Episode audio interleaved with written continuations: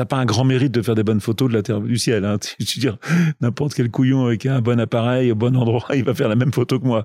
L'idée, la difficulté, c'est d'être sur place. Bonjour à toutes et à tous, je suis Alexandre Mars et vous écoutez Pause, le podcast où l'on prend le temps. Le temps de s'arrêter, le temps d'écouter, le temps d'explorer, le temps de rire. Merci de votre fidélité et d'être de plus en plus nombreux à nous rejoindre chaque semaine. Chaque épisode est l'occasion de marquer un temps d'arrêt pour aller à la rencontre de mes invités. Ces femmes et ces hommes sont des artistes, des chefs d'entreprise, des écrivains, des entrepreneurs, des sportifs ou des activistes. Ils ont accepté le temps d'une pause de nous livrer les dessous et les secrets de leur parcours. Nous allons parler de réussite et d'échec, d'engagement et de mission, d'entrepreneuriat et de défis. Un moment unique et sans concession pour vous inspirer et vous évader. Vous êtes en pause, soyez les bienvenus. Vous êtes plus de 4,2 millions de personnes à avoir acheté son livre La Terre vue du ciel, 200 millions à avoir admiré l'exposition du même nom, 3 millions à avoir suivi en direct son dernier film documentaire Legacy, notre héritage.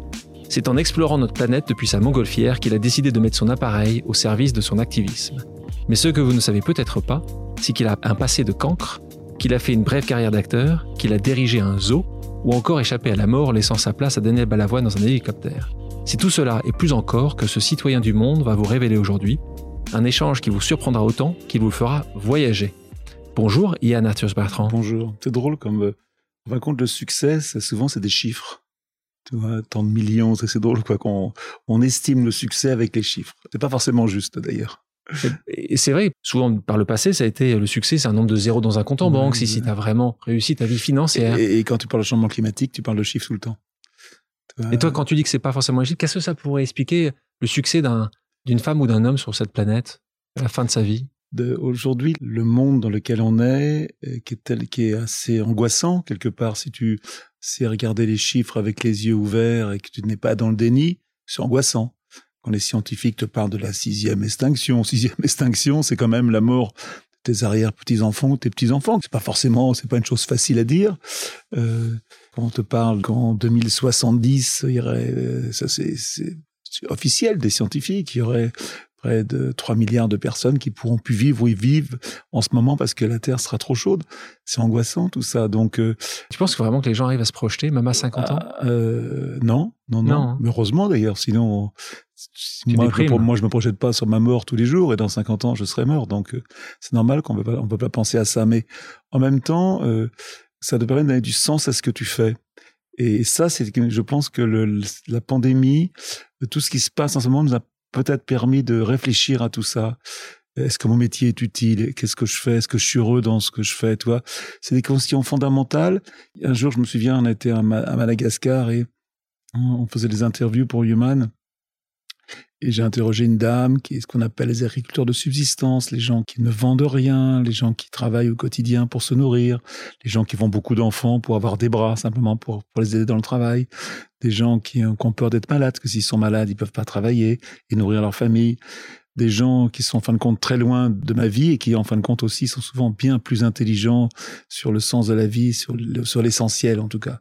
Et quand on lui avait demandé dans l'interview, on lui avait dit euh, quel est votre plus grand rêve? Et alors elle m'avait parlé de la mort de ses enfants. De... Je lui dis non, non, mais plus important que ça, en tant que femme malgache, euh, euh, quel est ton plus grand rêve? Alors elle réfléchit, elle réfléchit, et elle me regarde avec un petit sourire, et elle me dit j'aimerais mourir avec le sourire. Et j'adore ça. On va tous mourir un jour. Et mourir avec le sourire, ça veut dire que tu as accepté la vie que tu as eue. Il y a quelqu'un qui me disait, c'est mon fils, il y a pas très longtemps, il me disait, tu sais, j'aimerais que si je, si je pars, qu'on dise que j'étais quelqu'un de bien. Et ça, je pense que ça, c'est un objectif. Et donc, ça, ça se calcule pas. Tu vois, il n'y a pas de chiffre pour dire ça. Donc, ta réponse, c'est, quand je te posais la question sur, euh, sur le, le, succès, ça pourrait être vu comme euh, mourir avec le sourire. Oui, je pense que réussir sa vie d'homme professionnel, c'est pas très difficile. Mais réussir sa vie d'homme tout court, c'est un graal impossible dans lequel on doit tous essayer de tendre. On parle de, vie professionnelle, tout le monde le sait, tu as donc magnifiquement survolé la Terre. Ce que les gens savent peut-être moins, c'est que tu as aussi survolé l'école, c'est vrai ça? Avec le recul, j'étais un sale gosse. J'ai une famille catholique. Euh, Nombreuse, petite, quoi? Cinq, frères Six, six frères, six, même sept. Ma, ma, mère avait perdu sa première petite fille. Et, et d'ailleurs, ça l'a marqué toute sa vie. Elle était morte à six mois et même jusqu'à la fin de sa vie, elle voulait enterrer près de sa fille qui s'appelait Caroline. Ça m'a toujours étonné de voir que, tu vois, euh, euh, voilà, elle est morte à 80 et quelques. En fin de compte, elle voulait t'enterrer près de sa petite fille. Ça l'avait marqué à vie. On parlera tout à l'heure d'ailleurs de l'énergie, de l'amour. C'est un truc important. Mais euh, j'étais un gosse euh, très mauvais à l'école. J'étais, j'étais viré de partout. Je faisais deux écoles par an. Mes parents, c'était terrible. J'étais vraiment un sale gosse. Et euh, famille bourgeoise, ouais, bourgeoise, mais très aimé, très aimé, mais euh, très coincé après la guerre. J'étais. Tu rêvais à quoi justement? Tu rêvais à quoi à ce moment-là? À quelque chose ou tu rêvais à rien? Je rêvais à la liberté, je rêvais de, de je, je, rêvais à déconner avec mes copains quoi, j'avais aucune aucune ambition professionnelle. J'étais j'étais je suis parti de chez moi quand j'avais 17 ans et et, on dormait dans les cinémas, on rentrait par la porte de sortie, et c'est comme ça que j'ai vu Citizen Kane une vingtaine de fois. Peut-être que ça m'a formé dans la culture de l'image, peut-être. J'ai vu deux films que j'ai vu beaucoup, ça s'appelle Le Fanfaron avec Gassman, voilà, qui était un film mythique euh, et trintignant, et, euh, et Citizen Kane. Et après, j'ai fait du cinéma à Paris. enfin, c'est intéressant parce que de nouveau, on connaît, on connaît toi euh, beaucoup de choses. Cette période de ta vie où, où tu vas dormir dans les cinémas, littéralement, mmh. tu regardes des films des dizaines de fois au chaud tu tombes amoureux euh, de cet art et mmh. puis euh, tu essayes vraiment de travailler parce que c'est là où tu commences à te faire embaucher. Je crois que tu apportes des sandwichs au départ, à tel point que tu... Mais tu as l'idée déjà parce que tu as envie de passer devant la caméra ou pas du tout? Non, mais quand tu es un gosse dans la rue, parce qu'au bout d'un moment, les flics m'ont ramené deux jours, deux fois chez moi et ils ont dit à mon père, bah, il va repartir, il a 17 ans, vous pouvez rien faire, quoi. Donc c'était, vous... mon père voulait me mettre dans une école, tu sais, une école militaire, c'était l'école, pas comment s'appelait, l'école de soldats. J'avais été chez Paulès, qui était une espèce de d'école boîte à bac très sévère, et j'y allais pas. Je, je, je, refusais tout ça, et mes parents ils étaient complètement paumés. Et, donc, j'étais, à un moment, 17, 18 ans, j'étais dans la rue, je traînais. Donc, pas le bac? non, pas, ah, moi, j'ai zéro. J'ai, rien. non, j'ai, j'ai zéro de zéro. Certificat d'études. J'ai bac moins 10, si tu veux, Non, j'étais très mauvais bideur. Bon, c'est, c'est, mais j'étais pas, j'étais pas, j'étais pas malheureux du tout, hein. Question pour toi, dans, dans des divisions d'entreprise que tu auras euh, après, est-ce que les diplômes étaient un sujet important pour toi ou est-ce que les diplômes sont toujours un sujet important pour toi? Quand tu embauches quelqu'un, As-tu regardé euh, Jamais. diplômes Je regarde même pas les CV, mais je travaille vraiment les gens au feeling et surtout, je me renseigne sur qui ils ont travaillé avant. Souvent, j'appelle les gens, c'est la meilleure chose, et je les fais travailler à l'essai et je vois si ça marche ou pas. Tu t'es souvent trompé? Euh, Ouais, beaucoup, ouais. Donc tu... je me suis trompé, ça dépend, mais plus pour ma fondation, pour ma chercher directeur de, mais pas vraiment en fin de compte. Mais c'est c'est compliqué tout ça. Revenons sur le cinéma. Pourquoi tu continues pas dans cette voie-là? Parce que le talent euh, non d'abord j'étais non parce que euh, j'avais 18 19 ans et pour moi c'était pas un métier. C'était une façon de déconner c'était une façon de d'avoir des aventures avec les filles parce que cette époque-là c'était pas facile hein, c'était à débloquer à 18 ans il n'y avait pas la pilule c'était trop compliqué. Donc j'étais acteur donc c'était facile. Ça marchait ça marchait bien. Ouais avec des, des femmes plus âgées que moi d'ailleurs 25 ans des choses comme ça. Et surtout j'étais pas sérieux quoi. Je, je prenais pas ça comme un métier sérieux. J'ai failli faire le grand monde quand même. J'ai fait des tests. J'étais à Saint-Tropez. J'ai loué une voiture américaine. J'ai dépensé mon budget le ce que gagnait mon père en un an. Je l'ai bouffé en un mois. j'étais fou quoi. J'avais une presse de folie en moi mais c'est mai 68 aussi, tu vois, c'est toute cette époque où on avait envie de casser, on est, on, on détestait. interdit d'interdire. Oui, voilà. Et, d'ailleurs, je comprends les jeunes, euh, souvent j'ai des copains qui me parlent de, justement de leur fils 17, je dis, mais c'est normal, il y a une époque, tu sais pas où tu en es, tu as envie de faire autre chose, tu t'as surtout pas envie d'écouter tes parents. Et, mais ce qui est intéressant, c'est que je rêvais de faire du cinéma, mais en fin de compte, je rêvais de, de me marrer, quoi. Et, et, tu passes devant les studios de Boulogne, tu rentres, tu regardes, et tu, tu, il y a un mec qui dit tu veux pas gagner un peu d'argent et balayer, tu dis oui. tu veux pas prendre des cafés, tu dis oui. Et en fin de compte, moi je suis quelqu'un qui a jamais eu peur de ma chance. Quand la chance est là, qu'on te propose quelque chose que tu as envie de faire, tu, dis oui tout de suite. Aujourd'hui, euh, ah ouais, est-ce que vous, est-ce que vous pouvez me salarier, tu vois, est-ce qu'il y a des charges sociales, c'est de, la liberté totale, toi les gars te donnaient des pièces à manger, et on était super heureux, quoi. Il y avait une espèce de, de, de liberté, d'opportunisme qu'il n'y a plus aujourd'hui, je pense. Enfin, moi, je, je suis resté un peu comme ça, mais voilà. Mais je confirme. Te connaissant, je confirme. Là, il y a un point quand je regarde ton parcours que je comprends toujours pas. Tu es dans ce milieu du cinéma et tu tournes euh, OSS 117. On en parle beaucoup en ce moment, mais c'est l'OSS 217 de, de Pierre Calfon. Tu tournes avec Michel Morgan, donc on n'est pas, on n'est pas avec des, c'est pas des, des, oui, mais je n'ai pas, des, pas des très grands rôles, des petits rôles, mais mais mais tu aurais pu vouloir continuer. Et là, ah, j'ai fait du théâtre. Et là, je te retrouve dans l'Allier. Je tombe amoureux de la, mère de mon meilleur ami. Donc c'est ça l'histoire. oui, voilà. Donc il m'emmène dans son une grande propriété, elle était complètement fauchée, elle avait un grand château, elle avait beaucoup d'animaux et, et on crée ensemble une, une réserve zoologique. Voilà. Et j'étais très heureux et, et elle, surtout elle m'a fait confiance. Elle m'a, voilà, elle était amoureuse, moi aussi. Elle m'a permis de m'exprimer. Et là, j'ai, et quand je suis parti dix ans après, on avait près de 200 000 visiteurs par an, deux restaurants, quoi. C'était un truc. Euh, ce, ce, parc du château de Saint-Augustin existe toujours? Non, non, non, non, ça a été vendu. C'était vendu. Donc en fait voilà, donc j'avais une pièce manquante, c'est que tu étais tombé amoureux. Bah, j'avais exactement la, différence comme, notre président, à peu près la même la même différence d'âge. Tu as commencé ça avant toi. Et à cette époque-là, c'était pas facile parce que c'était mes parents brouillés avec mes parents, brouillés avec mon copain.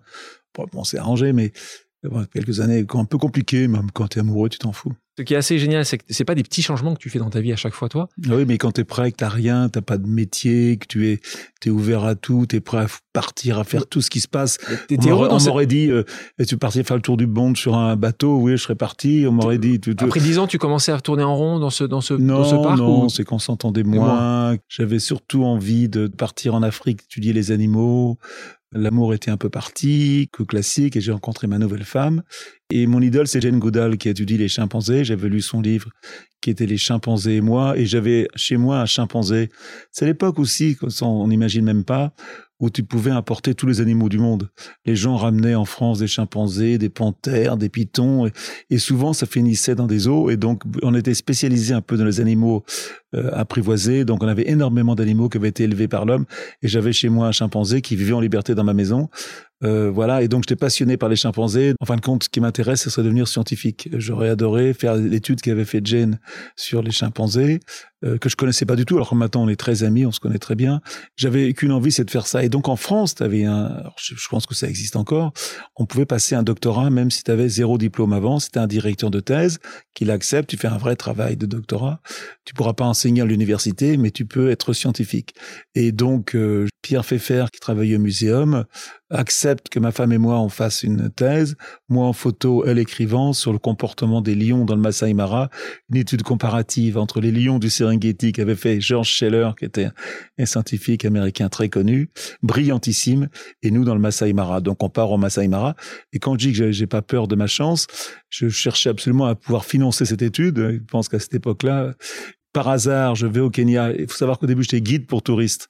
J'emmenais avec Africa Tour les gens au Kenya et je vois un mec qui montait une boîte de montgolfière. Je lui dis, écoute, t'as besoin d'un pilote. Je suis la personne idéale. Et il m'a dit, oui, c'est vrai parce que personne ne veut s'installer au Kenya pour trois ans. Donc, il me paye ma formation de pilote. Et grâce à ça, je me construis une maison au Kenya en bois dans un endroit inouï au bord de la rivière le rêve absolu tu, tu es là tu es amoureux tu construis ta maison toi-même ce qui est très important de construire soi-même sa maison physiquement avec avec mes amis africains qui connaissaient bien mieux que moi les choses. Mais bon, je plantais les clous, on a fait les plans. Et une maison où le matin, devant ta maison, passaient les éléphants. C'est une chose que tu ne peux même pas imaginer avec la rivière. Et toute la nuit, je dormais avec le bruit des hyènes, des, des zèbres qui, bon, ça, c'est, ceux qui connaissent le Kenya comprennent ce que je veux dire. On entend les, les zèbres qui hennissent, les hippopotames, que le bruit de qu'on entend la nuit. Et donc, je passe là trois ans à suivre tous les jours une famille de lions avec ma femme Anne qui écrit et, et, et en même temps, je la remercie parce que elle a ce côté magique des femmes quand elles tombent amoureuses, ben, qui quittent tout et qui partent avec leurs enfants, et qui t'imagines quand tu as deux enfants et que tu pars avec un mec qui qui a pas un sou devant lui étudier les lions Kenya, elle se fâche avec sa famille, avec son ancien mari, bon, courageux quand même, tu vois. Qu'est-ce qui t'a le plus marqué quand quand tu arrives euh, au Kenya? C'est quoi l'image Alors, ce qui me marque le plus et qui me marque encore, et on en parlera tout à l'heure si tu veux, cette harmonie qu'il y a entre les animaux sauvages et l'homme. C'est-à-dire que ces grandes réserves, les animaux n'ont pas peur de l'homme. C'est-à-dire qu'on vit dans un pays où le moindre cerf, la moindre biche, le moindre sanglier, le moindre oiseau a peur de l'homme. Là-bas, les, lions, tu les approches à 10 mètres, les éléphants, le troupeau passe au milieu de ta voiture, euh, de chaque côté de ta voiture. Donc les animaux, l'homme n'est pas un prédateur. Et donc, si tu veux, ça, c'est quelque chose qui m'a, pour un photographe animalier, c'est quand même le pied absolu, quoi, tu vois.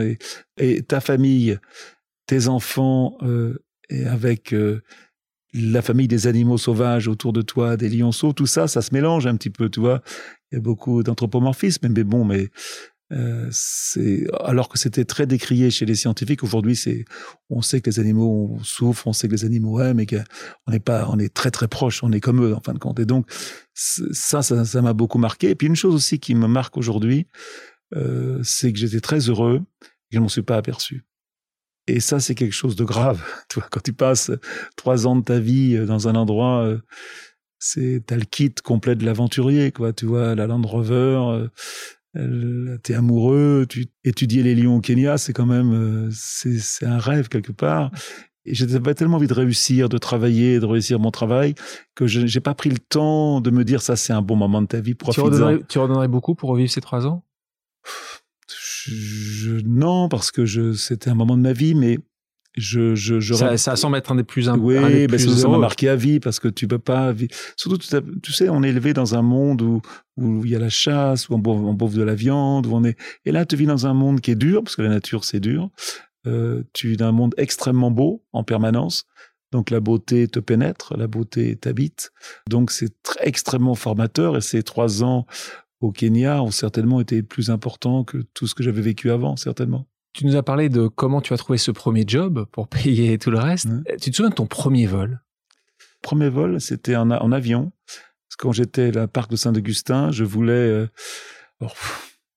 Raconte, il se trouve que j'avais un aéroclub qui était euh, qui était à 200 mètres de chez nous, ou 300 mètres. Donc le mec était sympa et donc j'ai passé ma licence de pilote et ça me servait. Alors on a été chercher les bébés lions qui naissaient à Thoiry, tout petits bébés qui avaient été leur mère 24 heures que j'allais chercher à Thoiry pour les élever. Il fallait les amener vite, on les prenait en avion avec un petit avion euh, hélice, mais un avion, un avion, un avion à deux places. C'était pas c'était pas un jet, c'était un petit truc. Et j'ai commencé à voler comme ça. J'ai passé ma licence, je me souviens en un mois. J'ai tout fait en un mois. Tous les jours, tous les jours, j'ai volé. Je voulais absolument passer ma licence. Moi, je suis un peu obsessionnel. Quand je veux quelque chose, euh, je lâche pas le truc. Et quand j'ai vu les montgolfières, je me suis dit, c'est un métier pour moi. J'étais déjà pilote avion. J'ai donc passé ma licence de pilote professionnel pour pouvoir emmener les touristes euh, au Kenya. Et c'est compliqué de passer la licence professionnelle en anglais. Euh, voilà comment atterrir un aérobic en palace qui n'était pas très utile pour faire le ballon, mais il fallait le faire. Donc, je l'ai fait. Et ça m'a permis d'avoir un salaire, de, de, gagner très correctement ma vie et de pouvoir financer mon, mes études. Quand financer ma bagnole, financer, voilà. Là, tu passes ces années à, prendre ces photos pendant que Anne écrivait. Et là, tu rentres euh, en 1983. Enfin, tu rentres. T'as bien regardé Wikipédia là, je vois. C'est plus que oui, c'est plus que Wikipédia. Mais en tout cas, j'espère que Wikipédia se trompe pas. Mais ce qui est important, c'est que c'est le livre de 1980, de Lyon en 1983 qui est donc euh, euh, mis en avant dans National Geographic. Je crois que tu le mets dans Figaro Magazine. Je pense que c'est parti à peu près partout. Non, mais c'est formidable parce que j'arrive à Paris avec mes photos tout de suite, euh, c'était la grande époque de la découverte du monde.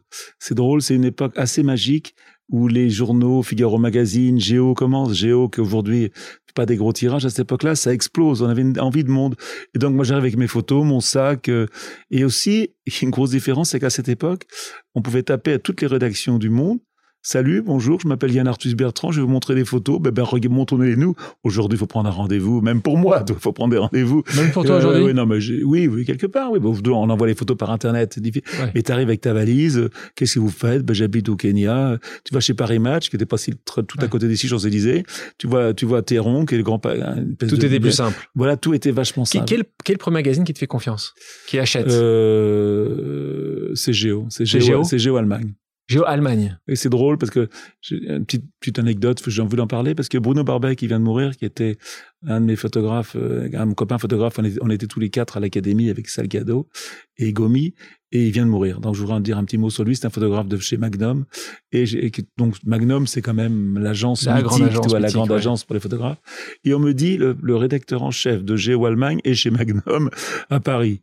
Moi, ni une ni deux, je vais à Magnum Paris, je tape à la porte, bonjour, il y a un artiste Bertrand, est-ce que je pourrais voir le directeur artistique de Géo, je ne me souviens plus de son nom. Et j'arrive, et il y avait Bruno Barbet qui était là, qui projetait ses, parce qu'on projetait toujours nos photos sur des carousels à l'ancienne. Et euh, je dis voilà, il y a un artiste Bertrand, je, viens du Kenya, Bon, ça les amuse. Et Bruno me dit, ben, montre-nous les photos. Bon, Bruno, était photographe, on se connaissait pas, me dit. Et, donc, on, projette les photos. Et Bruno dit, euh, je sais plus comment il s'appelait, lui dit, mais c'est formidable ce que fait ce photographe. Il faut que tu prennes tout de suite. Il faut que tu suives pendant dix ans son travail. Donc, tu vois, il n'y a, a, pas de compétition entre nous. On, on, et, je remercie encore Bruno. C'est grâce à lui, Géo Allemagne. Et, et ça payait très, très bien. On était, et je m'aperçois qu'un reportage dans Géo finançait trois, deux ou trois mois d'études scientifiques. Donc, tu vois, je me dis, je vais devenir photographe c'est plus sympa. Et, donc là, là, là, ce moment-là, tu restes à Paris ou est-ce que tu non, fais je des reste à Paris parce que les enfants allaient à l'école. Euh, non, mais là, c'était un peu, on finit le sujet. Puis après, les enfants devaient à l'école. Et donc, on habitait Paris et je deviens photographe de grands reportages. Donc, tu cours beaucoup de choses. Roland Garros, le Salon de l'Agriculture, tu viens le photographe qui prend beaucoup de ces photos-là et qui, que les gens veulent avoir. Tu couvres aussi plusieurs éditions de, Paris-Dakar, je le disais en introduction. Il y a quelque chose que d'ailleurs que je ne savais pas, hein, que tu échappes à la mort. Donc ce 14 janvier 1986. en fait, quand je faisais, moi, j'ai toujours été dans ma vie assez entrepreneur et donc je fais quand je fais des photos, j'essaie de faire un livre.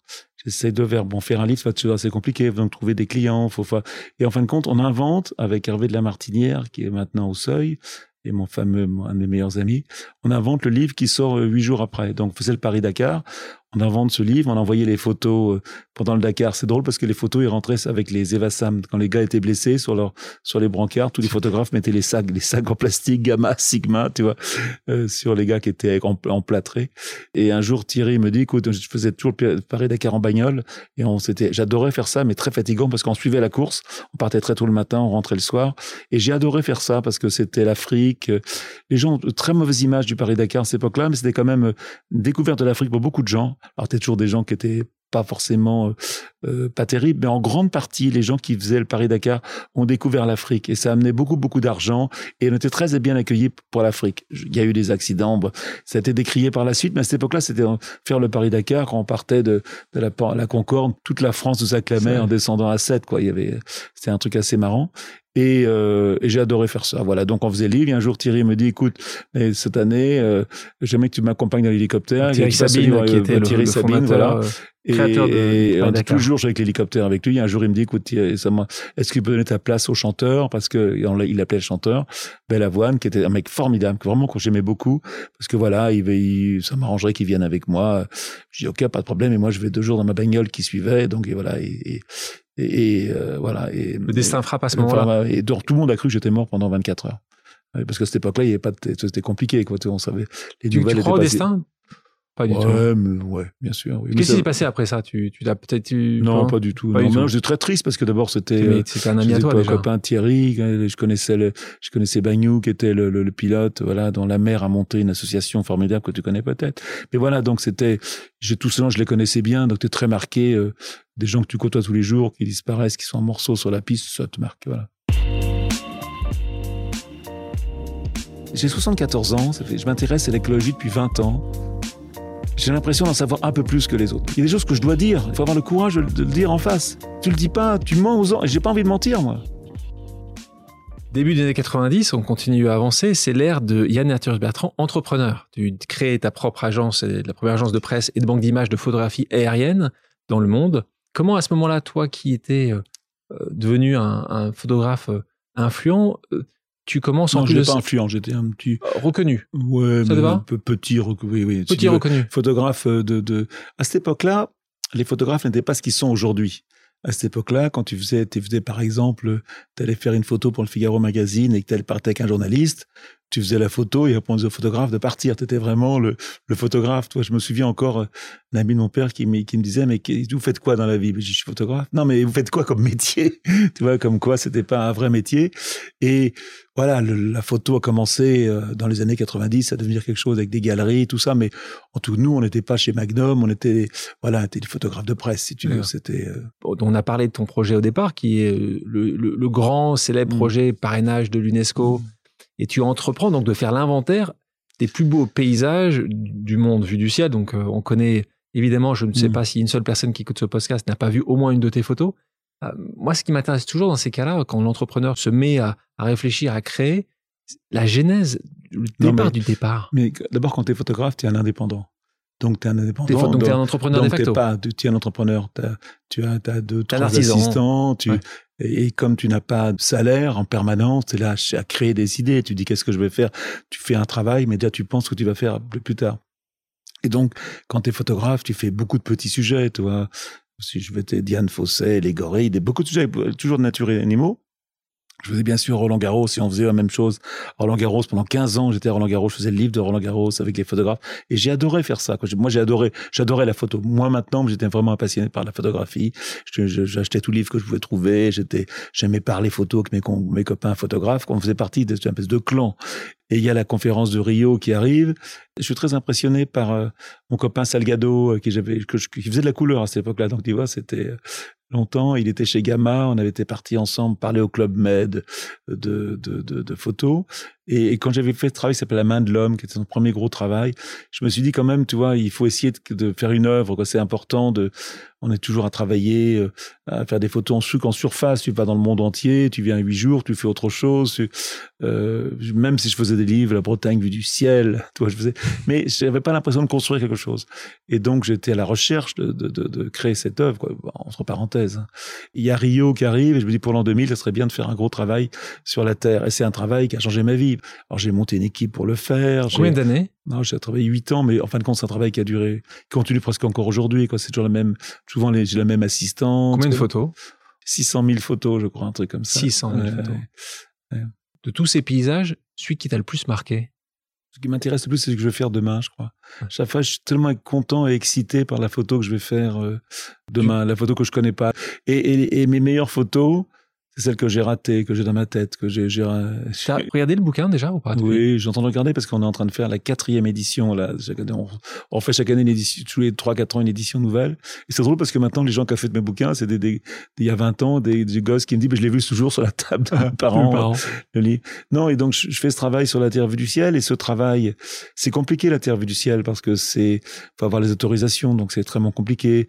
Trouver l'argent, l'hélicoptère c'est cher, aussi négocier avec l'armée, tu vois les la, la police, les l'UNESCO, c'est avoir la bonne météo. Euh, j'hypothèque ma maison. La fin, là, on n'y arrivait plus. Mais je savais que j'étais pas embarqué sur un gros truc. J'avais compris.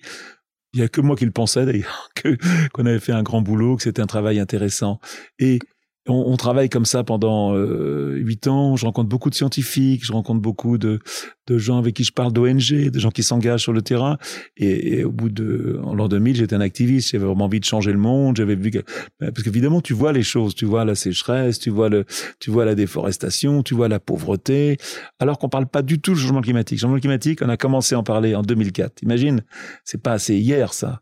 On ne parle pas un mot changement climatique dans tout mon voyage. Je rencontre beaucoup de gens euh, et, et, la Terre, c'est une œuvre d'art. Encore aujourd'hui, euh, qu'est-ce qu'il y a de plus beau qu'un grand chêne dans un champ? Qu'est-ce qu'il y a de plus beau qu'un cheval au galop quoi? Cette beauté évidente, elle est là, elle est devant toi. Et t'as pas un grand mérite de faire des bonnes photos de la terre du ciel. Hein. Tu, veux dire, n'importe quel couillon avec un bon appareil au bon endroit, il va faire la même photo que moi.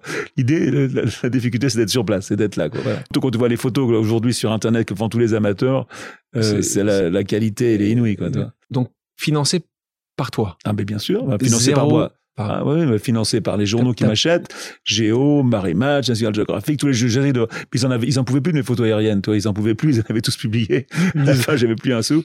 Et j'ai de la chance, et c'est en fin de compte, c'est euh, c'est Bill Gates qui m'a aidé il avait cette vision, Bill Gates, de, de faire une, une, agence de photos numérique. Une grande banque de voilà, photos qui numériques. C'est devenu Getty. C'est aujourd'hui, là, là, il y a toutes les agences françaises ont disparu pratiquement, à part Magnum. C'est c'est là où tu vas acheter tes. C'est là, et donc il me, il me donne une grosse avance là-dessus qui me permet de finir mon truc. Quel moment tu sais que c'est un succès? C'est quand tu regardais ah, les premières ventes après semaine. Tu sais jamais, tu sais jamais que c'est un succès. Tu crois, tu te trompes souvent, mais euh, ce qui est drôle parce qu'avec Hervé, Hervé, Hervé, me dit, écoute, bon, c'est le boulot de ta vie. Euh, on fera le format que tu veux et le prix que tu veux. C'est déjà sympa d'un éditeur te dit ça, tu vois. C'est l'an 2000 et il fait 35 000 exemplaires. Il euh, faut savoir qu'on en a vendu 4 millions et demi, donc euh, c'était pas. Et il a une réunion chez ses représentants. C'est toujours des réunions de représentants pour voir, sentir les libraires. Et les représentants lui disent, mais ça marchera jamais. Vous êtes fou. 35 000 exemplaires. Alors il m'appelle, il me dit Yann, je suis emmerdé. Est-ce qu'on peut baisser le prix du livre? Je dis d'accord, on baisse, mais la seule condition, c'est que ça marche bien, tu laisses sur ce prix-là. Et ça, j'ai, je, instinctivement, je dis ça, sans penser vraiment que ça allait marcher. Et euh, je me souviens, on fait l'émission de Pivot, que c'était l'émission à ce moment-là mythique. On avait mis des photos aériennes partout dans le dans le truc, dans le dans le studio. Et Hervé me dit, écoute, c'est incroyable. Les libraires adorent le livre et on, l'a mis la semaine dernière et tous les libraires ont déjà acheté le livre. C'est-à-dire que les 35 000 exemplaires étaient déjà en place, ce qui n'arrive jamais. Et donc le livre euh, sort, est un succès tout de suite, tout de suite, et qu'il n'était pas cher. C'est, je pense que le succès du livre, mais je, sincèrement, bien sûr, c'est La Terre vue du ciel, mais le bouquin est 50% moins cher que tous les autres bouquins de photos qui sortent à cette époque-là. Je pense que le succès, en partie, vient de ça. Euh, et, et, et, surtout, ce qui a été magique, c'est que aucun musée ne veut m'exposer. Je me souviens, on, on, il y avait il y avait le dôme qui avait été fait à Londres pour le millénium, pour l'an 2000. J'essaierais désespérément de trouver un endroit pour exposer mes photos. L'an 2000, moi, je me voyais comme Salgado faisant les plus grands musées du monde. Personne ne veut mes photos. Non, non, que des noms, que des noms. Ouais, c'est un peu, c'était des photos de carte postale, en fin de compte, du monde, toi, sans aucun sens pour les gens, toi. Je me souviens même d'avoir été dans le bureau d'Ayagon euh, qui était ministre de la Culture, qui à cette époque-là s'occupait de la mission de Mille, et on lui présente les photos, tellement content, dix ans de travail, le mec il part téléphoner pendant la projection. Tu vois. On, à Londres, je me souviens que mon agent essaye de me, faire un rendez-vous. J'arrive dans un rendez-vous, le mec il me dit on a un super projet pour vous, on va vous mettre, on n'a pas de place, mais il y a le couloir qui va aux toilettes, tout le monde va y aller, vous allez adorer. Oh je dis non. Et donc, je me retrouve avec mon, bouquin qui marche bien sans exposer. Et c'est Agnès de Gonvion Saint-Cyr qui s'occupait de la photo, la culture, qui me dit, tu devrais aller voir le Sénat. Pour mettre sur les grilles. non, non, non, non, non, non, non. dire, ils ont un petit musée qui s'appelle le musée du Luxembourg. Voilà. Bien sûr. Qui était vide à cette époque-là, qui était un espèce de truc très poussiéreux avec une vieille, une vieille expo de De Gaulle. Et ils me font un truc, un cadeau incroyable. Au début, je le prends mal, ils sont gonflés. Ils me donnent les clés des musées, dit voilà, on a un musée, vous démerdez avec ça, on vous donne les clés, faites l'expo que vous voulez. Mais c'est génial, toi, toi, c'est Et je vois Robert Delpire, qui était un vieux, un agent, un directeur artistique formidable, copain de Cartier-Bresson, qui était un des rares directeur artistique qui aimait mes photos, qui monte l'expo avec moi. Et j'ai les clés de ce musée pendant trois mois. J'ouvrais, euh, je, moi je dis, ben, on va faire comme, puisque j'avais de l'argent, on gagnait un peu d'argent, puisque le livre se vendait bien. On avait ouvert les portes, mais on n'a pas vendu 4 millions. Hein, c'est le début. On, était, on avait vendu bon, on savait qu'en tout cas le livre était un succès. On dit, ben, on va voir gratuit, on va pas faire des conférences. Donc on, on fermait à minuit le soir. Toi, c'est fais ce que tu voulais. j'ai invité mes copains à manger dans le musée. On faisait des pique-niques. Et alors, au bout de trois mois, on me dit, euh, ben, faut rendre le musée. Et moi, je voulais pas. C'était trop formidable. Il y avait la queue tous les jours. C'était chez toi. C'est pas que tu prenais le melon, un peu quand même. T'es la grosse tête, mais au moins, tu voyais les gens pour que tu travailles. Tu parlais directement avec les gens pour qu'ils te faisaient des photos, ce qui n'arrive jamais. Et là, je dis, on va essayer de mettre les photos sur les grilles du Luxembourg. Tout le monde me dit mais t'es fou, ça va être volé, euh, ça marchera jamais, vandalisé, euh, vandalisé et tout. Et, et le Sénat très gentiment, dans, je, je, remercie encore le directeur de la com, c'est M. Delcan à cette époque-là, qui dit OK, on va y aller, mais nous, on n'est pas responsables. Et alors, on commence à mettre les photos. Et ce qui est formidable, je me souviens très très bien, mais les photos le dimanche matin, on commence à mettre la photo, bon, un peu de moyens, on commence à mettre les légendes. Et en espace d'une heure, la rue était bloquée parce qu'on mettait des photos là-bas. Les gens n'avaient jamais vu de photos dehors. On, a, on invente l'exposition de photos dehors. C'est papier photographique, hein, c'était pas des trucs numériques, donc on avait bien enveloppé de plastique, tu vois, avec le, le labo. Et c'est un succès immense, qu'on a 2 millions de personnes. Et surtout, ce qui était génial, je vends énormément de livres parce que j'avais une boutique où je vendais des bouquins, mais on a, des, ça partait par camion tous les jours. Quoi. Moi, je m'essayais, je venais chinguer, j'étais trop content.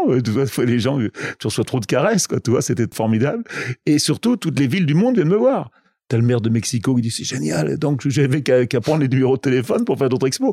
Et pendant dix ans, on a fait quoi Donc, tu disais, donc ce qu'on dit, c'est 200 millions de personnes auraient. c'est un peu au pif parce que c'est difficile. C'est un peu ouais. Bah, si, mais beaucoup de gens. Beaucoup, beaucoup de gens quoi. Mais c'est mais à Londres, on est resté un, un, an et demi en exposition. À Paris, on est resté six mois. On a fait une vente aux enchères dans la rue.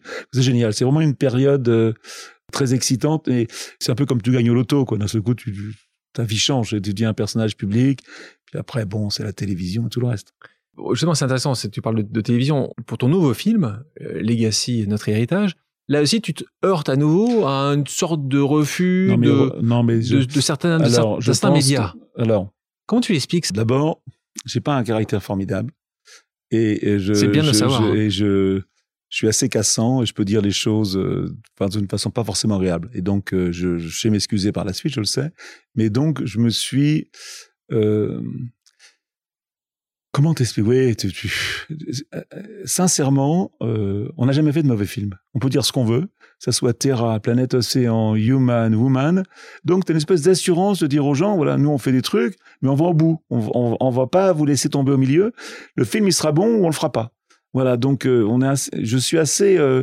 comment t'expliquer? C'est, je suis prétentieux, je, suis prétentieux là-dessus. Je, je pense qu'on fait pas de mauvais film.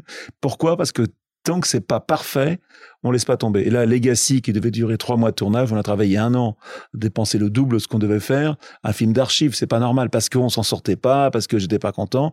Voilà. Et donc, quand tu viens montrer, parler d'un film à la télévision à des gens de, de France Télévisions ou d'autres, quelquefois c'est pas très clair ce que tu veux faire. Tu dis moi je vais faire la suite de Home. Bon, bah, d'accord, bon, d'accord. Après tu racontes une histoire. Oui, le monde se, euh, en train de se barrer en couille. Euh, on est en train de tout, tu vois, le changement climatique. C'est, tu vois, tu fais un truc comme ça, les gens disent oh la vache, mais euh, on va là faire un film catastrophe et donc les gens ils ont peur de toi. Et, et, et en même temps tu gardes les chiffres les yeux ouverts euh, t'es forcément d'un pessimiste euh, outrancier quelque part. Et donc les gens disent oh là là non non Artus ça il, va nous plomber la soirée. Et donc et je l'avais mal vendu. Euh... Ouais, t'as su le vendre en tout cas t'as su le vendre parce que Nicolas Taverneau donc le, le patron d'un oui oui oui ben alors l'achète donc il y a un moment ou un autre où euh, il a vu quelque chose que les autres ont pas vu. Valentin, c'est Thomas Valentin qui est responsable de la programmation. qui bah, qui il me dit c'est génial pour... et, et, c'est vrai que je trouve chez eux peut-être qu'ils avaient pas l'habitude de faire beaucoup de documentaires et qu'ils assez assez respectueux quoi. Je faisais je, toi, ils, connaissent pas encore Ils ne connaissent pas encore. J'ai des relations formidables avec eux. Et ça s'est bien passé. Mais comme toujours, tout en télé, parce que j'ai 74 ans, ça fait, je m'intéresse à l'écologie depuis 20 ans. J'ai l'impression d'en savoir un peu plus que les autres. Il y a des choses que je dois dire. Il faut avoir le courage de, le dire en face. Tu le dis pas, tu mens aux gens. Et j'ai pas envie de mentir, moi je voulais faire un, vrai film quoi qui parle qui soit euh, honnête et alors maintenant on me demande quel est le prochain? Mais je, sais, je, je suis incapable de faire un deuxième Legacy demain c'est trop fort tu ne peux pas refaire un film pareil derrière faut attendre faut trouver d'autres choses d'autres idées euh. justement lequel de tes films que tu citais auprès juste avant as-tu préféré euh? c'est Human de loin c'est Human. Human est pour moi le, le...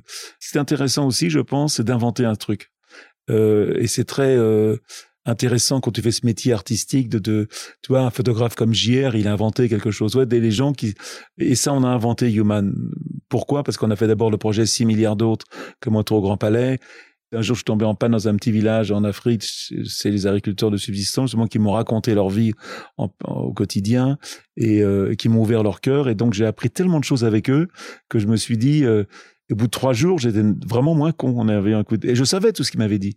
Mais je, le fait qu'on me le dise droit dans les yeux m'avait percé le cœur. Et donc, euh, je savais que je, voulais, je ferais un jour un travail, après mon travail de la Terre du ciel, sur les gens qui vivaient sous mes photos. Puis le succès m'a embarqué ailleurs, donc j'ai fait en vidéo avec des, des, des, des jeunes. Et, après, j'ai eu envie, que 6 milliards d'autres quand même montré au Grand Palais, qui était un gros, gros succès.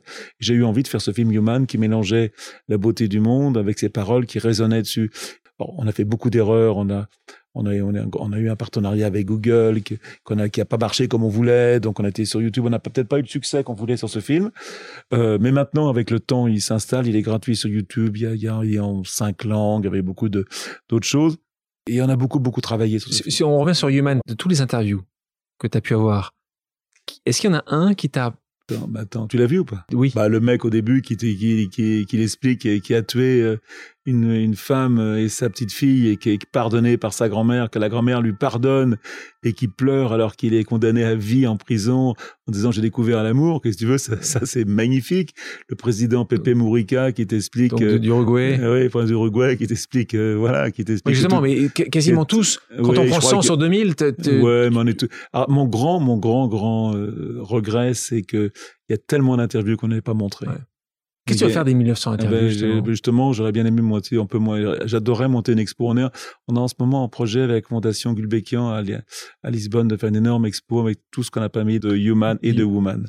On a des milliers d'heures à montrer et c'est ma grande frustration. Et d'ailleurs, l'erreur qu'on a fait d'human, c'est qu'on a fait un film de 3h20 qui était trop long pour le public et moi je trouvais pas, je trouvais pas trop long du tout. Mais bon, il y a des gens qui trouvaient trop long. J'essaierai d'être plus gentil. Certainement moins d'ego et plus gentil. Revenons un peu en arrière, parce qu'en 2005, précisément, tu parles de ton engagement pour la planète. Tu crées ta fondation Good Planet. Hmm. Euh, si tu devais nous expliquer en, quelques minutes la mission euh, de ta fondation, comment tu l'expliquerais? D'abord, euh, c'est pas toi qui va, qui va me contredire.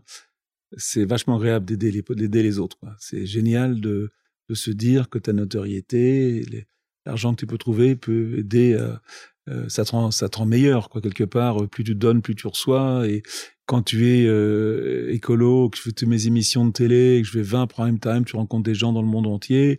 Les, je pense que les gens qui, qui donnent, les gens qui font, sont plus heureux que les autres tu as envie toi aussi d'être heureux, donc tu dis ben, j'aimerais bien essayer moi aussi d'aider les autres, donc tu crées ta fondation. Voilà, donc on crée ce truc-là d'abord pour faire la compensation carbone, parce qu'il faut savoir que quand je vois le film d'Al Gore, je suis extrêmement marqué par ça et je me dis mais euh, c'est pas possible on va le monde va euh, et je crée l'association la, mon fondation à cette époque-là pour faire la compensation carbone solidaire en me disant dans, dans 20 ans ou dans 10 ans. Aujourd'hui, on va être 300 à travailler là-dessus. On va planter des arbres dans le monde entier, mais surtout, on va faire de la compensation carbone, ce qu'on faisait nous, solidaire, c'est qu'on on, on fabrique des réservoirs de biogaz en Inde pour de l'énergie à des gens qui en ont, qui en ont pas, qui, voilà, qui évitent la déforestation. Je me dis, on va être, euh, j'imagine, moi qui suis entrepreneur, que tout le monde va, va compenser son carbone solidaire dès qu'il prend l'avion, donc ça va être formidable. Ça n'a pas du tout été ça. On est resté deux ou trois pendant, euh, pendant 15 ans. Euh, j'exagère mais sur ce projet-là, maintenant, on commence à travailler d'une façon complètement différente avec des gros groupes, mais ça a été euh, très très long pour qu'il y ait une espèce de prise de conscience. Et en même temps, la compensation carbone, assez étonnamment, était les, les écolos disaient que c'était pas bien, que c'était une punition qu'on se faisait, que c'était fin de compte. Mais malheureusement, les gens continuent à prendre l'avion. Malheureusement, voilà. Donc euh, c'était et ça n'a pas eu bonne presse. Maintenant, euh, ce qu'on fait nous est reconnu comme euh, dans toutes les ONG comme la meilleure chose à faire parce qu'on aide les gens à mieux vivre. Et c'est assez marrant que tu parles de l'avion parce que je me souviens d'une discussion qu'on avait eue euh, ensemble quelques mois après la communication de Greta Thunberg justement sur ne plus prendre l'avion. Et je me souviens de cette discussion qu'on a eue tous les deux où tu me dis je je ne prendrai plus l'avion. Donc ma question pour toi, c'est est-ce que tu es arrivé à, à, t'y tenir ou de prendre beaucoup moins l'avion? Alors, je, mais j'ai plus, même plus envie de prendre. D'ailleurs, je dois reconnaître que le bruit le plus épouvantable, c'est le bruit des aéroports quand t'attends, que t'entends les bruits. Je, on, est loin de ta forêt. Hein. non, non, voilà, ma forêt. Et alors, j'ai trahi ma promesse. Alors, je l'ai mis sur YouTube, je me suis fait insulter tout de suite, mais j'ai été montré Woman à Lisbonne euh, l'hiver dernier et euh, je puis aller en train. Et aller en train à Lisbonne, c'est, c'est on croit que c'est facile, mais c'est 30 heures, 5, 3 changements, c'est, c'est pas facile. Et donc je partais le faire et mon l'ambassade de France m'a dit le matin, je vous en supplie prenez l'avion parce que vous risquez d'être bloqué à Madrid et on attend. Bon, donc j'ai pris l'avion, mais sans, sans vraiment en avoir envie. et tu t'es fait vraiment insulter sur les réseaux sociaux. Peu, ouais, ouais, Tu regardes encore ça? Non, pas du tout. Mais on me l'a dit, non, pas du tout. Non, mais je, ça va, c'est bon. On pas touche plus, hein. Non, non, ça me touche plus. Ah, c'est toujours. Un... Alors je vais te dire, ça te touche quand c'est super sympa. C'est formidable ce que vous faites, vous êtes génial, alors j'adore. Moi je les regarde, je, ne sais même pas comment ça marche, je sais même pas comment sincèrement, je sais même pas comment marche Facebook, euh, Twitter, je sais pas comment ça marche. Et mais euh, je reçois des mails par contre, euh, et puis tu reçois un truc méchant, alors ça te marque. Tu vois. Ça te marque vraiment. Oui, mais ça me marque plus quand par exemple j'ai très démoli pour le film Human par la presse. Ça, je n'ai pas compris encore aujourd'hui. Et, Woman, qui est un film formidable, euh, vous l'avez vu. Euh, J'écoutais France Inter. le, mec, il disait, il y a pas longtemps, hein, il, disait, heureusement qu'il prend plus la avion, il va arrêter de nous faire chier avec ses documentaires. Et le mec, il a pas vu le film. Tu peux dire, Arthur, c'est un parfait con, euh, mais il essaye, quoi. Il essaye de faire des. Et Human, c'est un film. On était tellement. Euh, peut-être qu'on était trop content d'avoir fait ce film, tu sais qu'on était trop, tu vois, euh, et ça énervait tout le monde. on a été démoli, mais alors Le Monde, Libé, l'Express, Comment tu peux démolir Human? Tu peux démolir, tu peux dire bon, euh, c'est que c'est mal monté, mais c'est les gens, ils sont géniaux. Ça m'a touché, ça, parce ça m'a touché parce que c'est un mépris euh, pour l'humanité. Pas pour moi, ça m'a touché. Je suis habitué, j'ai toujours été attaqué depuis toujours, mais tu vois, je m'appelle Artus Bertrand. Je, bon, tu vois, je, suis pas né en banlieue. Tu vois, il y a toujours un peu de, de je gagne beaucoup d'argent. En, en, parlant de polémique, c'est un sujet de financement euh, d'un de, tes films par, par, par le luxe, et puis tu rentres au bord de LVMH. Et ça, euh, j'en ai déjà parlé, mais c'est intéressant parce que je, veux que tu le dises aux, aux, auditrices, aux auditeurs, que tu es quasiment dans un rôle de censeur. C'est pas dire que je l'ai fait chier hein, d'abord. Hein. Voilà, donc c'est ça. Je pense que c'est ça qui m'intéresse aussi. C'est, je pense que les gens t'entendent parce que t'entendent, voient que tu, alors donc, moi, tu dis ce que tu penses. Quand tu dis conseil d'administration d'LVMH, tu te dis mais pourquoi je vais là quoi? Tu Bah oui. Bon, alors euh, alors, tu te dis, euh, d'abord, tu as un peu d'argent que tu pourras donner à la fondation, c'est pas mal. Parce que là, c'est important, tes jetons de présence vont à la euh, fondation. Après, euh, euh, les gens te disent, alors je vais voir Bernard Arnault, je parle avec lui une heure. Très sympathique, très sympathique, sincèrement, mais vraiment, euh, alors que j'avais une image de lui plutôt pas rigolote. Et on, bon, il ne me dit pas qu'il est très drôle non plus. ah, mais alors sincèrement, il est très drôle. il n'est pas très drôle, mais ah, on s'est marré, on s'est marré. D'accord. Et était naturel, et voilà. Et je me dis, bon, pourquoi pas? Et mais je ne veux pas dire ce qui se passe au conseil d'administration, mais je les emmerde vraiment. C'est-à-dire que je leur donne chaque réunion, j'amène un petit bouquin, le bouquin le plus engagé que je distribue à tout le monde, à tout le monde, on m'en donne le lire. Je gueule parce que les repas est pas bio, et, et, je leur dis souvent, ben voilà, je suis censeur, et c'est aussi euh, assez excitant et passionnant de voir comment une boîte à ce niveau-là marche. Tu vois, des boîtes qui ont une réussite pareille. Moi, je suis dans un monde qui est pas le mien. Les gens me regarde un petit peu comme un voilà, on sait bien qui je suis. Un activiste, on va dire. oui, et, et, et, je dis ce que je pense. Et as vu des évolutions? Tu penses que grâce au fait que tu es accepté mais je, Non, non, non, non, mais je, non, non, mais je pense que Antoine Arnaud est très concerné par ça, très. Euh, sa femme le pousse énormément. Et en même temps, tu peux pas être indifférent à ça. Tu peux pas être indifférent à ça, tu vois. Et, et, et je me souviens d'avoir dit euh, à Bernard Arnault, euh, vous vous rendez pas compte que vous êtes l'homme le plus riche du monde, vous pouvez changer le monde, ce que vous pouvez faire. Voilà. et, je lui ai dit, mais c'est bien que les gens le sachent, tu vois, ils ont un pouvoir, quoi chez tout le monde, il y a une empathie, il y a quelque chose de bon. Il y a, il y a pas, il y a pas d'un côté les très méchants, riches, et les autres côtés les pauvres, pauvres, très gentils. Ça marche pas comme ça le monde. Quand tu vois un mec comme Gates qui fait ce qu'il arrive à faire, euh, alors bien sûr, il y a la théorie du complot, mais moi, je suis épaté par ce que font ces gens. Donc, euh, si moi je peux, je vais pas influencer, il faut pas non plus exagérer, tu vois. Je vais, mais en tout cas, rôle, enfin, dans l'administration, tu as influencé. Non, non, non, avec, euh, il y a deux ou trois personnes au conseil d'administration qui sont très concernées. Euh, et on en parle beaucoup, voilà. Tu penses qu'ils vont renouveler ton, ton poste? Hmm, Je sais pas. mais en ce moment, on se voit par visioconférence, c'est beaucoup moins marrant. Mais euh, tu le referais, sans, tu le referais. Oui, parce que j'ai l'impression que j'infuse au conseil d'administration où on parle pas beaucoup d'écologie, qu'on parle que d'économie. Je, je, dis des choses que personne que moi peut dire. Voilà. Je me sens accepté pour ce que je suis et avec une vraie liberté de parole. Si je dis six soins, 10 sous son coursillon, Novi en prêt. Ça, c'est quand même beaucoup plus. Ça, c'est dingue. Hein. Alors, je dis, hein, je, là aussi, c'est pas forcément quelque chose qui est, qui est su, mais ça, c'est des villes, des villes de France, des villes de nos régions. Euh, J'en ai d'autres comme ça, qui ont décidé euh, de nommer leur, euh, leur école, l'école ah, C'est les enfants qui votent. Avec ton nom, Yann Naturs Bertrand. Donc ça, ça doit faire pleurer. oui, bien sûr. Et en même temps, je me dis, là, j'ai trop occupé. D'ailleurs, j'ai décidé avec moi, j'ai fait que mon assistant, dit cette année, il faut qu'on aille tous les voir parce que je le fais pas tous les ans. Et alors, sais combien t'en as? euh, je vais, on a la il, y en, avait 13, il y en a une qui a fermé, puis une autre qui ouvre, il y a une autre qui ouvre. C'était bientôt comme De Gaulle, hein Mais c'est, ils votent pas pour moi, ils votent. Et d'ailleurs, je vais te dire un truc, et je le dis avec émotion. J'espère que je vais pas pleurer, j'ai tendance à pleurer beaucoup en ce moment.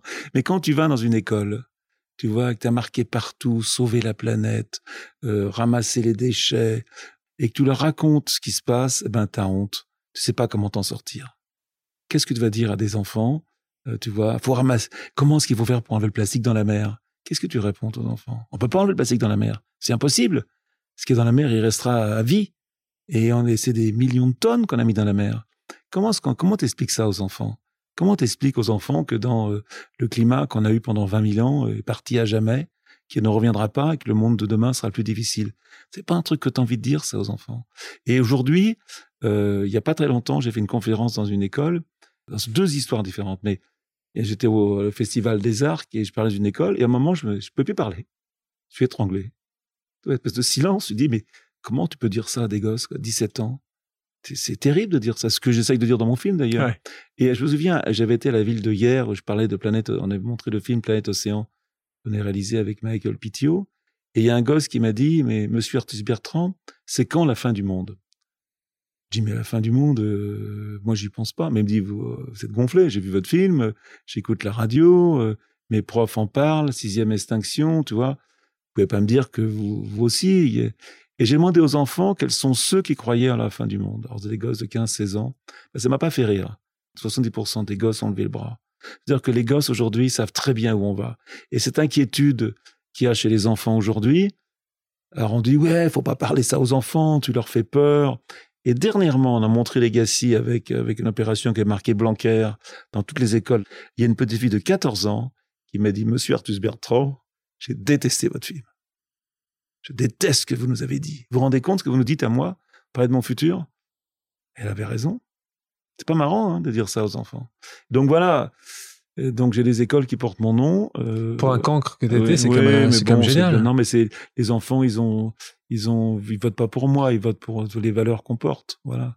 Et comme on a fait beaucoup de posters dans les écoles, dans les écoles pour les enfants, ils connaissaient mon nom parce que on a développé avec la fondation euh, des kits de posters. On vient d'en envoyer un pour les, pour les ODD. Et, et c'est très important parce que dans toutes les écoles où je vais, il y a toujours un vieux poster qui traîne de moi et je euh, de moi une photo de pas forcément de moi mais qu'on a fait à la fondation et quand tu es dans une classe et que tu as une photo qui te parle d'un projet important que tu vois tous les jours je pense que cette photo va te marquer toute ta vie. Toute ta vie, tu te souviendras de la photo que tu as vue dans ta Et donc, on est très fiers avec la Fondation d'avoir fait ça. Et c'est pour ça que les enfants ont voté pour moi. Voilà. Yann Arthur Bertrand, ministre de la Transition écologique, ça te plairait, ça? Pas du tout, mais je suis incapable de faire ça.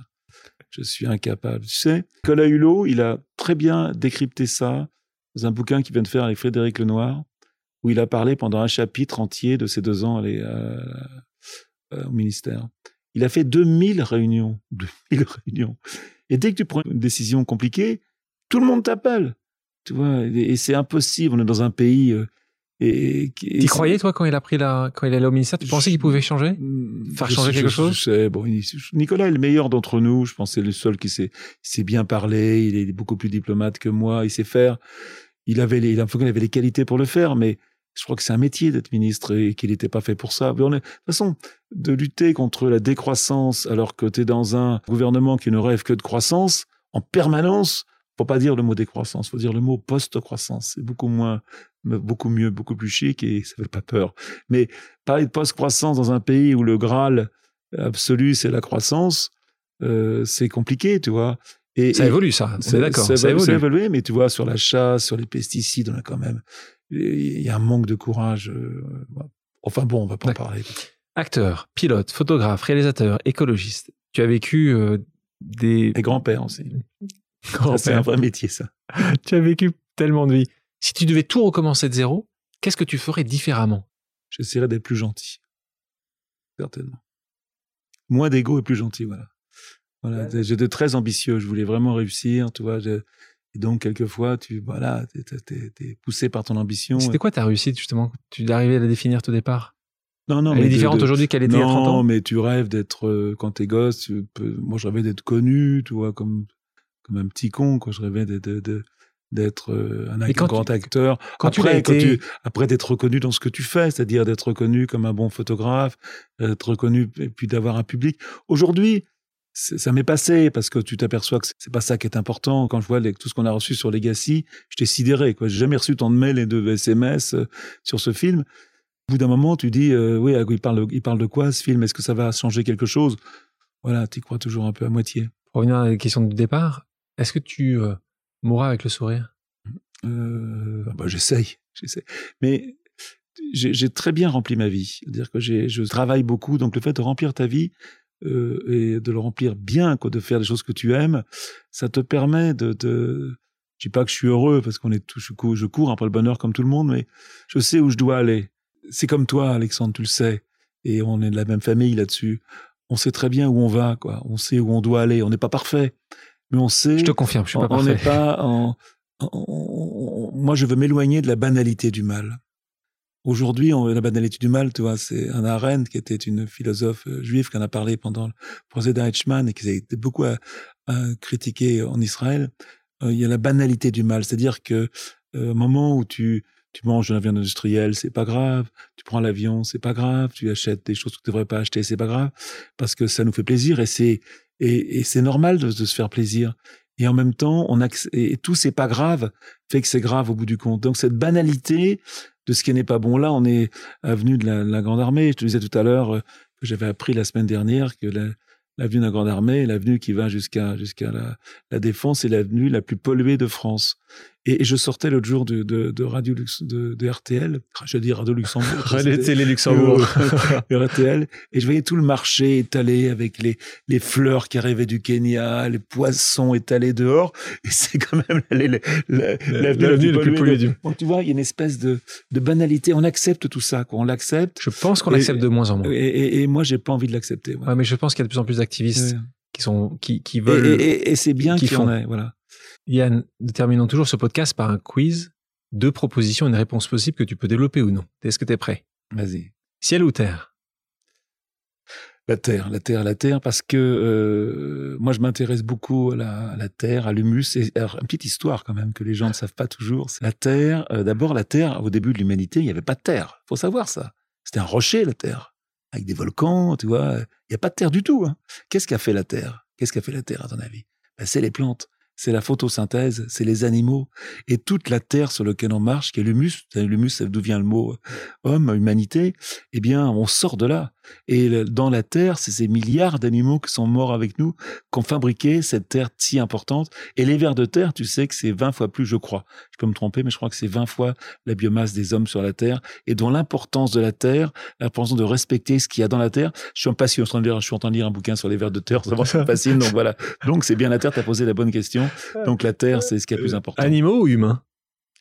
Oh, c'est, la même chose. On, on est que des grands animaux un peu concons. Devant ou derrière la caméra? Euh, Derrière la caméra, bien sûr. LVMH ou Kering?